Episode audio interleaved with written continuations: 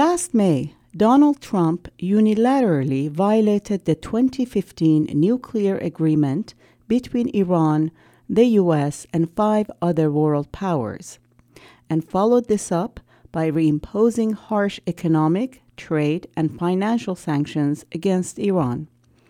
Back in July of 2015, the US, along with Russia, China, and the European Union, had agreed to a joint comprehensive plan of action.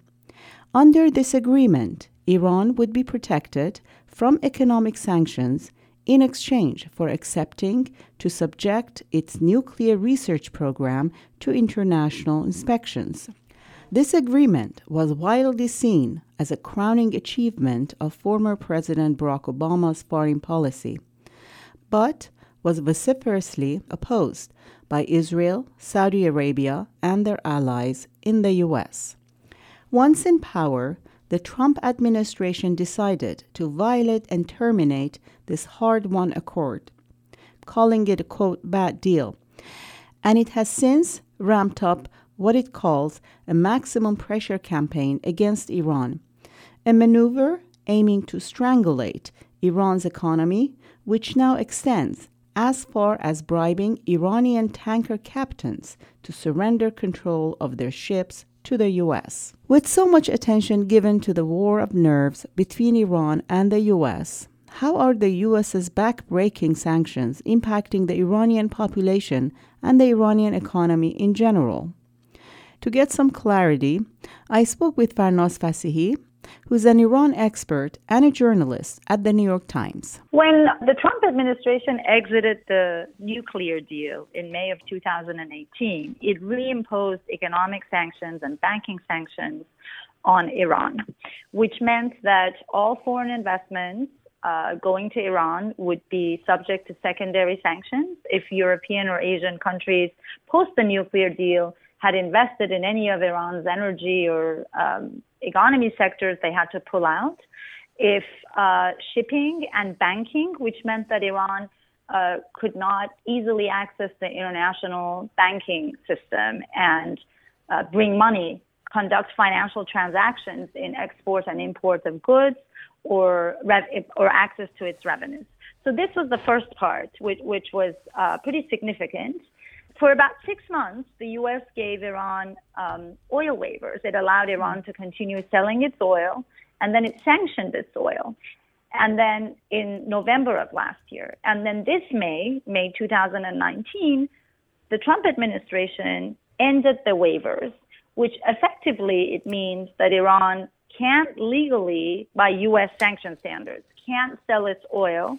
And even if it sells its oil, would have a very difficult time getting access to the revenue mm. through the banking sanctions and bring transfer that money back to Iran. At the moment, is Iran selling its oil to China and India? The US sanctions are aimed at bringing Iran's oil exports down to zero. Yeah. That is impossible to do short of the US blocking, physically blocking tankers that transport Iranian oil and finding out actually which tankers they are.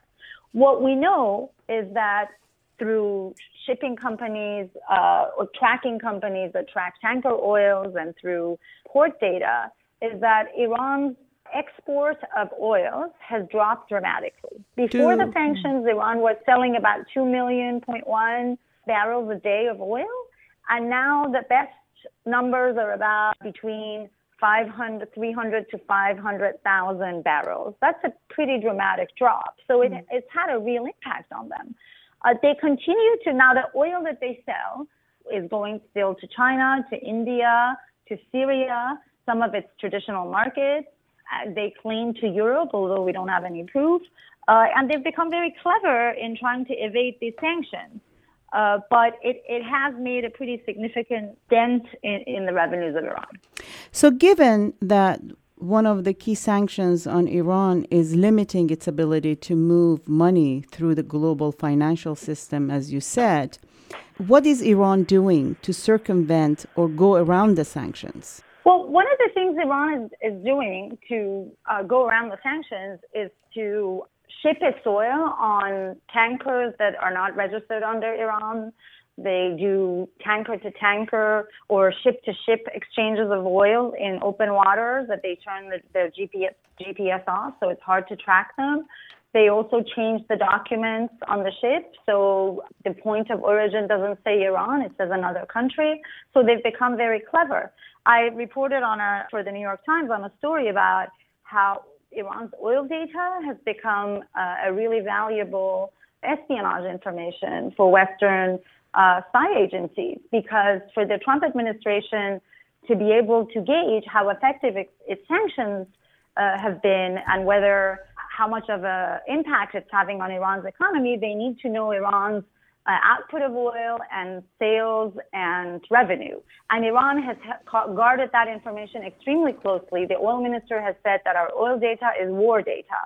So there's a lot of espionage and a lot of sort of intriguing ways that Iran is trying to figure out. One of the things that some of my oil sources in Iran told me uh, is that the oil ministry opens these bank accounts for just a few hours in different countries under different names, under, you know, kind of like front. And as soon as the money is moved, they close it. Those bank accounts exist only for a few hours, making it very difficult for the US or Europe to actually track them down and see how they move money. How could they uh, move uh, tens of millions of dollars without they, being they noticed? Do it through, they do it through um, registering under names that are not Iranian, through banks that are very difficult to trace, and that accounts that are open merely for a few hours and they're closed. As, as soon as the money moves, those accounts are closed. So it's hard to get a hold of them. Actually, one of my sources said, several of my sources said that the U.S. pays up to a million dollars uh, for any information and the numbers of those bank accounts. Uh, and we saw in the news yesterday that Brian Hook, the special envoy for Iran in charge of the Iran policy of the Trump administration, had emailed the captain of the Iran tanker that was seized and had told, offered him millions of dollars in exchange of the captain sort of sailing the ship to shores of a country that was friendly to the U.S. and where the U.S. could seize that ship. So really the focus of the sanctions for the U.S. is targeting Iran's oil revenues and making sure that it, it blocks Iran's access to the revenues. These are the two key components of mm-hmm. sanctions. The rest are all symbolic. Like we've seen Ayatollah Khamenei's financial yeah. entity sanctioned. We've seen uh, the foreign minister Javad Zarif sanctioned. We, we see names of uh, Revolutionary Guards commandos sanctions. These are all very symbolic because none of these people have any assets in yeah. the West. They don't have any bank accounts. But the sanctions that really aim to hurt uh, are the banking sanctions and the oil oil exports. You spoke about U.S. trying to blackmail oil tanker captain on this ship mm-hmm. called Adrian Darya One, formerly known as right. One. So, what do you make of this latest news? The U.S. is extending its sanctions by, as I said, trying to blackmail and then threatening visa ban on the crew of the seized Iranian super tankers. Can you remind us of why this tanker was seized in the first place and why has it become such an important issue? This tanker symbolizes the U.S.'s ability or uh, lack of ability to stop Iran from selling oil, right? This tanker has become the embodiment of whether sanctions on Iran's oil are working or not, right? We know that despite the sanctions since May, we're now into September, Iran has been able to sell some oil, about 500 to 700,000 barrels a day. Now, if the U.S.'s goal is to bring that number down to zero or even bring it lower and lower because it wants to squeeze the Iranian regime economically, uh, what it needs to do is make the cost of aiding in Iran to transport its oil uh, very, very costly for anybody involved. And sort of the hierarchy involved in this transportation goes from the company that leases the tanker, the company that allows Iran to fly the flag on the tanker, which is the Panamanian. Malta, they're just, right. Yeah. The crew, the company that insures it. So they're really going after the layers of people and entities that are involved in any transportation and sales of Iranian oil. Mm. Now, it's impossible for the U.S. to uh, actually uh, identify every single tanker out there uh, in open seas uh, as an Iranian one and try to do this. So now that it has found this uh, formerly Grace one, Adrian Darya one, uh, and it knows that this is an Iranian tanker with Iranian oil on board, it wants to really target it and put maximum pressure on it to make it an example for others that are out there. This tanker was supposed to deliver this is what the United States claimed that it was going to deliver oil to Syria, about 2 million barrels of oil. Correct. The US and the UK say that uh, based on the information and intelligence they have, this tanker was going through uh, Gibraltar to the Mediterranean Sea and to Syria. Iran has denied this. Mm and said that this was not going to Syria; it was going somewhere else. They haven't told, they haven't made it public where it was going because this is part of their secret oil data information. But now, because of all the pressure on this tanker, the tanker is sort of going around in circles. It first tried to go to Turkey, but Turkey didn't allow it. Oh, first it went wanted to go to Greece, then it wanted to go to Turkey, then it wanted to go to Lebanon, and all of these countries denied access because of U.S. pressure. So it's now, I think the latest I heard was that it was in Syrian waters, trying to figure out what what to do. We might see this tanker go back to Iran to sort of, you know, offload and and get the the pressure off it mm-hmm. and then retire the ship for Iran at, at least, and then we'll see what happens with the oil and who's actually who we don't know who's the real buyer. There's no information. Bloomberg has reported that this tanker, this oil tanker, mm-hmm. has disappeared from satellite tracking not far from Syria's coast, prompting speculations right. the ship is about to transfer its cargo to another vessel out of view of global ship monitoring system and and Yahoo also has reported that they have turned off their trackers which seems like Iranian ships do on regular basis. Do all the time. Right exactly. So if th- this would be in line in, in how Iran usually attempts to deliver uh, its oil. It turns off the GPS other vessels come meet it in international waters they also turn off the GPS and there's a ship to ship transfer. Now, mind you, this is exactly what North Korea has been doing too, because North Korea is under sanctions to purchase oil. And we know that the North Koreans have been evading, you know, not just U.S. sanctions, but actually UN sanctions on purchasing oil by this ship to ship transfer. So ship to ship and turning off your GPS is a very classic way of mm. trying to evade sanctions.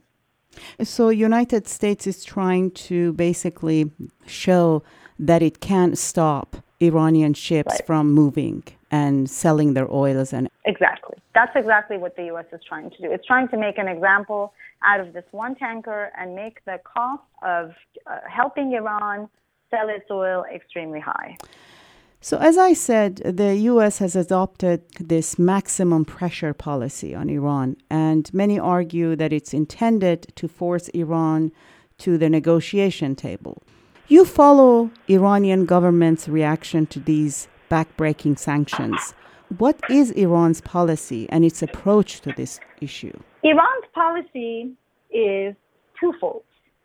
Iran's policy is to increase um, the tensions that we've seen sort of take a much tougher stand when it comes to the Persian Gulf, seizing tankers, shooting down drones, you know, disengaging with the nuclear deal. Um, tomorrow, I think the third phase of not complying with the nuclear deal is, is set to go into place.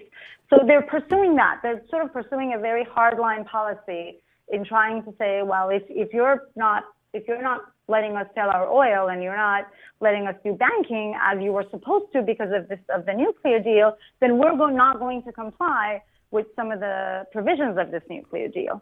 Uh, so they're doing that. On the other hand, they've really started to engage and speed up diplomacy. We've seen Zarif make a worldwide tour, go from Europe mm-hmm.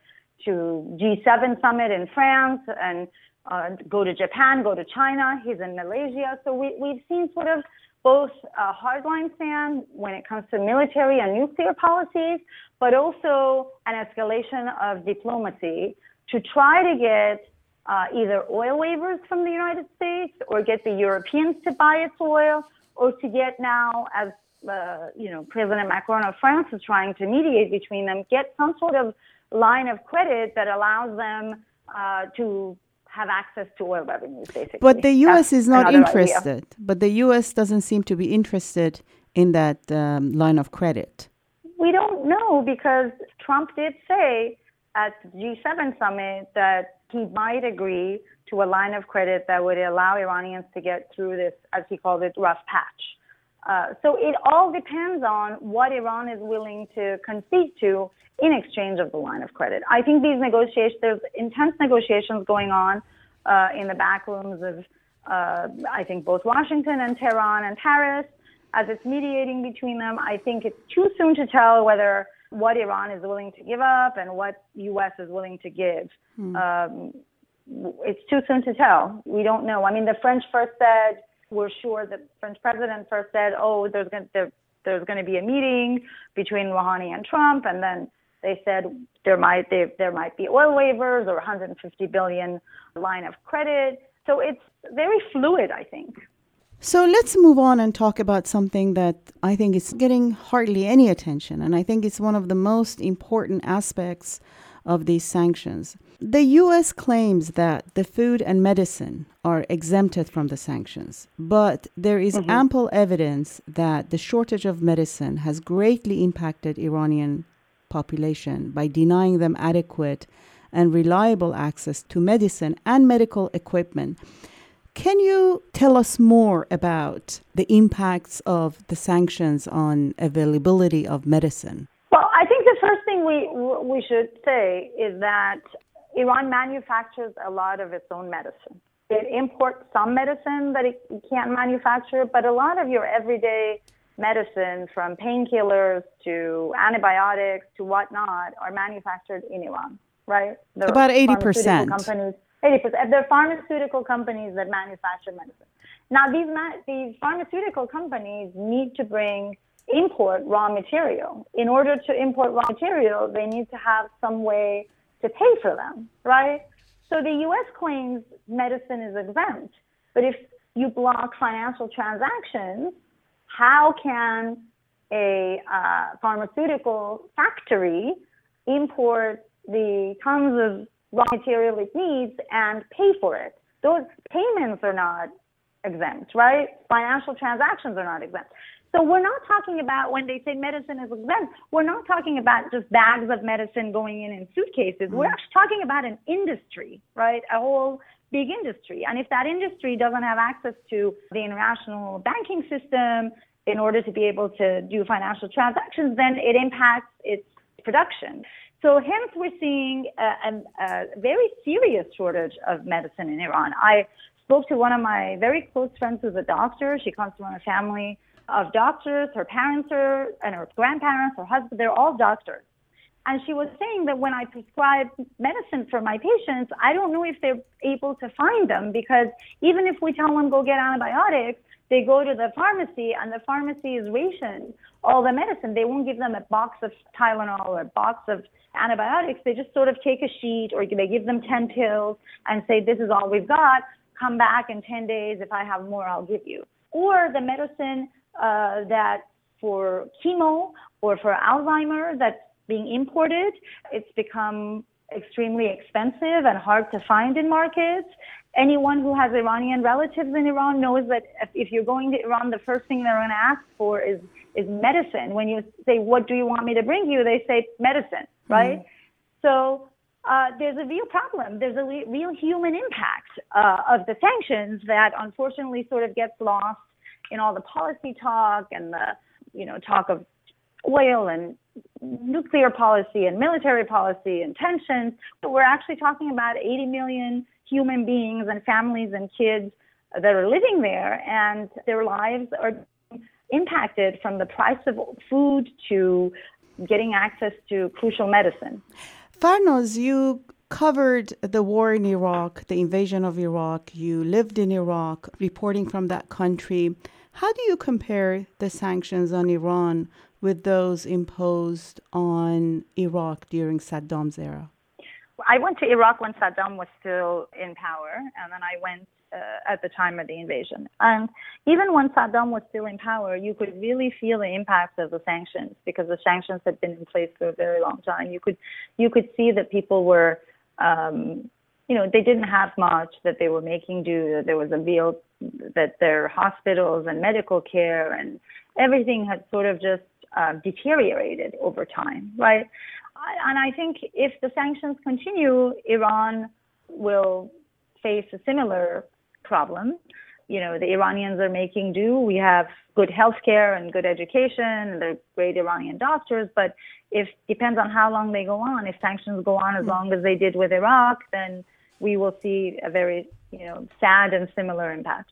But it's good healthcare for people who can afford it. Right, good healthcare for people. What I meant is we have good doctors and good physicians. I didn't mean that we have. Yeah. Uh, yes, yes, it's not free. You need to. Um, yeah, you I mean, there are money. there have been many reports that if you don't have money and you go to the hospital, even if I think there was a report of a child that needed stitches, yeah, yeah. and they took him. It was a small town, if I'm not mistaken, near Esfahan a few years ago, and they mm. refused to accept uh, them. To to accept them, and it became a big scandal. And I think they fired the head of the hospital, and it became a public scandal thanks to social media because there was public outrage about it. So yes, there's that as well. Um, I was wondering, is there a different financial system, global financial system, for food and for medicine as opposed to for oil? and um, other major commodities? There's not a global, separate global financial system, but the Europeans have created this INSTEX financial channel for this purpose, for Iran to be able to do the trade that it needs and have access uh, to money. That hasn't really been functional, and, and Iran wants that to also include oil revenues and Europeans buying 700,000 barrels a day of oil from Iran as you know per but but that also creates a lot of problems because a lot of these oil com- European oil companies are not state owned they're private and they're you know they have a lot of business with the U.S., so they're not going to risk secondary sanctions of the U.S. government because they want to do business with, with Iran. So these, this whole sanctions apparatus is very complicated, has many different components and layers, and which is why I think that, uh, in my opinion, from what I hear, that Iran wants to figure out a way to negotiate because it's it's really uh, hurting. It, it, I don't think they can survive. Yeah, it's mm. hurting, and I think reality is dawning on them that Donald Trump might get reelected and the economy can't sustain this level of pressure for another four years or another you know six years. One more question about this financial channel as you said instex. Right. So if for example iran wants to buy let's say i mean medicine for alzheimer or mm-hmm. for certain types of cancer why can they use, since food and medicine is presumably exempted from sanctions, mm-hmm. why can they use this existing financial channel to buy medicine, to basically pay a European pharmaceutical company through this system? Well, we have to. This system hasn't hasn't been operational for that long, so we have to see how it does. The mm. idea is that they uh, will be able to, but it's a new one, right? Oh, it's see. a new system, right? So more broadly, how are these sanctions hurting Iranian population? Iranian currency has lost nearly 70% of its value against major currencies. Prices of essential goods like food, clothing, housing are skyrocketing. We talked about availability of medicine. Can you give us some concrete examples of how ordinary people are coping under such dire economic circumstances? I think everybody's purchasing power has shrunk according to their level of assets and income. I think it's affected everybody because when your uh, currency devalues as as dramatically as Iran's did over the past year, when prices of goods go up up to 100%, mm. it affects everybody. I think for the middle class and the working class, we hear families that can't afford to have any kind of protein meat or chicken for several months that they've had to Iranians have had to change their diet uh, because they can't afford the goods. That buying a house or even renting a house is much more difficult. Finding jobs is difficult. People have to work several jobs. I mean, Iran's economy hasn't been great, and a lot part of it is because of sanctions, and part of it is because of mismanagement and corruption, and just not a healthy financial system. So you take that dysfunctional economy and you add sanctions, international sanctions to it, and yes, people are hurting. Yeah, and very opaque. A lot of the statistics and figures that we see cannot necessarily be verified. Right, it's very hard to verify numbers and really know whether the uh, numbers that the government gives for inflation are the same as what actually is. But what we know anecdotally from speaking to Iranians and interviewing them uh, is that uh, you know their purchasing powers are shrinking. That the that they, their price of everyday goods that they need, basic food items, has skyrocketed in the past year. You have spoken to some of the officials in, inside Iran. What are they saying about the impacts of sanctions on the government's ability to generate revenue? Iran mainly depends on oil revenues, which constitute around 40% uh, of the government's uh, current budget. Last Iranian fiscal year, the share of oil export revenues in the budget was about 33.3%. This according to a report by Radio Farda. Rouhani has recently claimed that the country has been through the worst part of it and the economy will be doing better and will be on the upswing. Well, the Iranian officials are, are known for sort of defiant rhetoric and uh, trying to sort of tap into that revolutionary zeal of we will get through this and you know we are uh, we're going to manage economically. Uh, but at the same time, if you listen and follow their speeches closely, everybody, even Mr. Rouhani, acknowledges that sanctions are hurting the country. Uh, I, I haven't ever heard anybody say that oh sanctions are nothing they're not hurting us that you know they're having no impact because they are mm. uh, you just have to live there you can't it's a fact that you can't really deny now that doesn't necessarily mean that they they think sanctions are going to uh, topple the regime or create the kind of uh, instability that Washington hoped. Now, part of the U.S.'s maximum pressure campaign on Iran uh, was sort of geared toward uh, hoping that these economic pressures and sanctions would lead the people to rise up against the regime. But we've seen in North Korea, even in Iraq, in Libya, in Cuba, in all these cases, we've seen in Venezuela that sanctions alone, short of a military intervention, uh, can't really, when you're dealing with dictatorships, when you're dealing with countries that crack down very harshly on dissent and uh, in case of Iran, you know, the, the factory workers that were protesting because of their lack of pay uh, have been thrown in jail and given sentences of up to 20 years, right? So Iran's treating this, any sort of protest or uprising about the economy as, as a foreign sort of instigated threat and cracking down on them we haven't really seen the kind of massive uprising that Washington had hoped from Iran. We do see many pockets of protests and people being very angry about it, but it hasn't materialized into an uprising against the regime. Farnaz Fassihi is a reporter with the New York Times. She spoke with us from New York. From Pacifica Radio, this is Voices of the Middle East and North Africa.